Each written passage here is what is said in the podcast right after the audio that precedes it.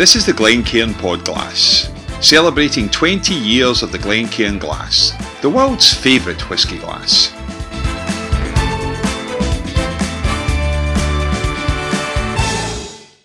Hi, my name's Gordon Brown, and today on the Glencairn 2020 Pod Glass, I'm talking to John Ramsay, the Master Blender, or as he will explain, Master Blender uh, Emeritus from Edrington, who retired in Edrington in 2009 after 43 years in the industry. And he had responsibility for brands such as Famous Grouse, Cutty Sark, the Glenrothes, Highland Park, and Macallan. Just, just a small sample of brands. Hello there, John. Hello, Gordon. Nice to speak to you. So, how are you at the moment? How's things? Uh, pretty well, yep. I had a a knee operation before all these troubles came about on the 27th of January. So I've been working on uh, getting that into recovery, and it's pretty much just about there. That's good so, news. Uh, so, so coming on, but as far as the, the, the, present problems with my wife and I are pretty safe at the moment. That's good. That's good to know. That's good to know. So, can you just give the listeners a little bit of background in how you started in the whisky industry? Uh, yeah, okay. Uh, we go back quite quite a bit. 1966. Uh, usually, when you say that, everybody says, "Oh, England won the World Cup." I don't like to talk about that too much. Um, yeah, but my intention uh, on, on, leaving school was to try and get a job in a laboratory of some description.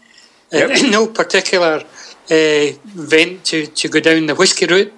Um, went along to my local sort of employment thing that was available at that time, and they sent me for an interview to Strathclyde distillery in, in, in, Glasgow. At that time, the, the owner went under the, the, the name of Long John Distillers Limited.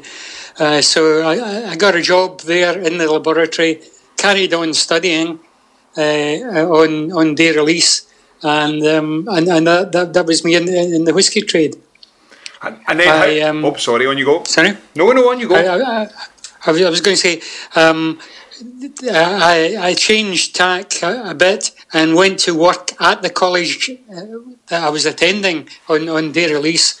Uh, worked there for a couple of years and then just, just one of these things that are meant to happen.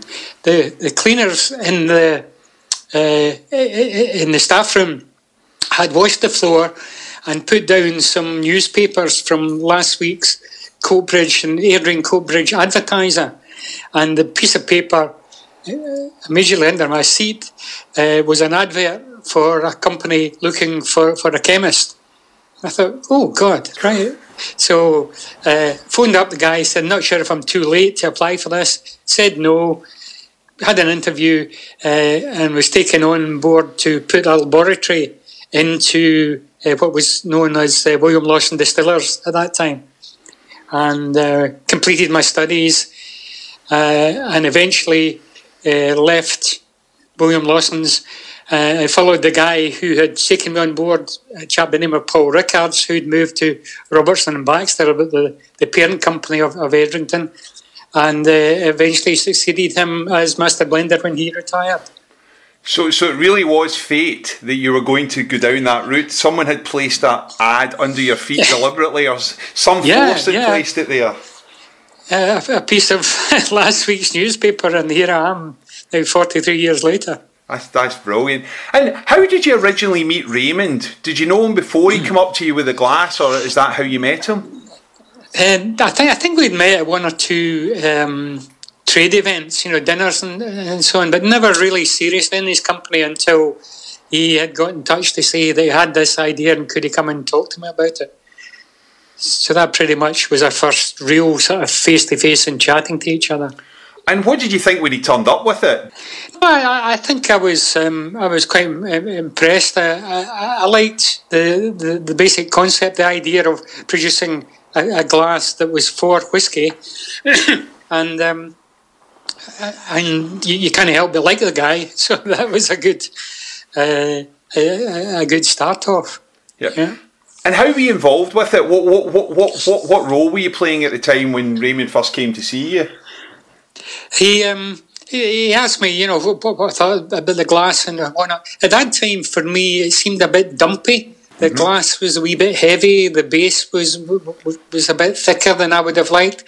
I mean, I appreciate it. It wasn't the the normal Copita glasses that we, we would use in a sample room, um, and it was meant to be somewhere uh, along the, the, line to allow consumption. But uh, I still, my, my sort of advice to him was, was thin the glass out a bit and uh, reduce the, the weight of glass in, in the base, which I, I, don't know what other advice other people gave him, but that certainly was something that came forward uh, in, in the initial launch. And then when they moved it to, to a crystal version, it was uh, really, really superb. Yeah, and what? Why do you think it's one of those things? In hindsight, I mean, they're now selling what three million a year or something plus what uh, Glencairn are selling. Why do you think it never been thought of before? It's, it's you know, there's brandy balloons or there's shot glasses for vodka or there's wine glasses. Why do you think no one had ever thought about a glass for whiskey before? Yeah, it didn't. I'm, I'm not really sure on that. I mean, it seemed to be the you know, the, the big heavy crystal goblet was what you, what you what you drank out, but I mean, it wasn't specifically for whiskey. So when, when this one appeared, and, and I think it hit just at the right time when people were starting to appreciate that there's uh, some serious whiskies out there as opposed to just your, your bog standard Bell's and Grouse and Whyte Mackay blends. You know, the, the, it seemed to be fitting into to that uh, where whiskey is to be appreciated, not just consumed, and and it seemed to seemed to fit the bill for that uh, perfectly. Well, they've sold. I mean, I've said 25 million. It's closing in on 30 million glasses worldwide. Why do you think it's been so successful? What what's made it successful? I, I think it's what I was saying that it, it looks professional so it's it's, it's something that you you're going to put your, your whiskey in that glass and, and you're going to seriously look at it. But by look at it, I mean uh, obviously use your eyes, use your nose, use your palate, um, and and the glass suits. Uh, all, all, all of these things to be, to be done, uh, so it gives the the ordinary uh, guy there the idea that yeah, I'm, I'm I'm not just gulping this down. I'm I'm going to appreciate this whiskey and, and as I say, the, the glass seemed to seem to fit that bill expertly. Yeah, I've heard before that when it's used in the pub, some if people get served it, it, other people then ask why. In other words, they see the, the glass and because it looks a bit different, it starts a conversation, which must be a good thing from the, the distiller's point of view. Yeah, absolutely. Mm-hmm. Yeah, and of of that time you've known Raymond when you when obviously I am sure you know, but the actual thing sat on the shelf for some twenty years before Paulie's son picked it back up and they actually mm. got running with it. So it's twenty years since then. It's actually forty years since Raymond had the idea. Mm. Things I was thinking is in that time of knowing Raymond, are there any stories you can share about Mr. Davidson that that, that, that are repeatable on air? uh, a few, I, I think. Um, one of the things that we all look forward to uh, get involved in the International Spirits Challenge. And Raymond, I think, from more or less day one, was involved in sponsoring some of the, the, the prizes by way of, of, glassware for that. And then we would meet up usually about October, November time, all the judges, and one judge would host the others uh, to review last you know, the competition they just finished and think about any changes we might introduce for something going forward. And Raymond was always invited to those things. So there's loads of, of really good nights. I mean, it, it was set up for, for a serious look at the competition. But invariably, by the time the business was over and we got into the evening, a nice dinner, uh, a few drams, and all sorts of stories and uh, jokes uh, Raymond was always, if there was a guitar to hand, Raymond was always the guy picking up the guitar and uh, joining in, in, in the singing. Um, so, so generally, it was it was a really good time. I mean, there, particularly uh, the trip to Japan, I think, was noteworthy. Uh, there's quite a few stories there. I'll leave uh, Raymond to come up with, with these. Uh, one particular one about the moon. You can maybe uh, work around what, what, what that's about um, Davy Stewart with uh, some buzzing from his case, but I'll leave Davy to complete the complete that one. So, so, so, so really a, a lot of fun.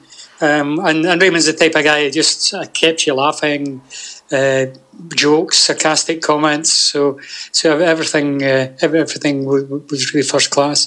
And I think I'm right. Well, one, one other story. Oh, sorry, you go. Uh, one, one other story. I was, I was going to say uh, we, Raymond and I had gone down by train to the ISC Awards dinner. Uh, it would have been June, maybe about five or six years ago. And uh, Raymond, not a big fan of travelling, especially short distance with all the, the security and stuff. So we'd started going down first class in the train, which was, was really good. Hmm. And we were coming back up. And uh, as we approached Newcastle, the announcement came over that uh, this train, for technical reasons, needs to terminate here. So you'll need to get off. So we, we, we got off. Uh, we had met this American couple who had come over for the for the open golf, and we were chatting to them.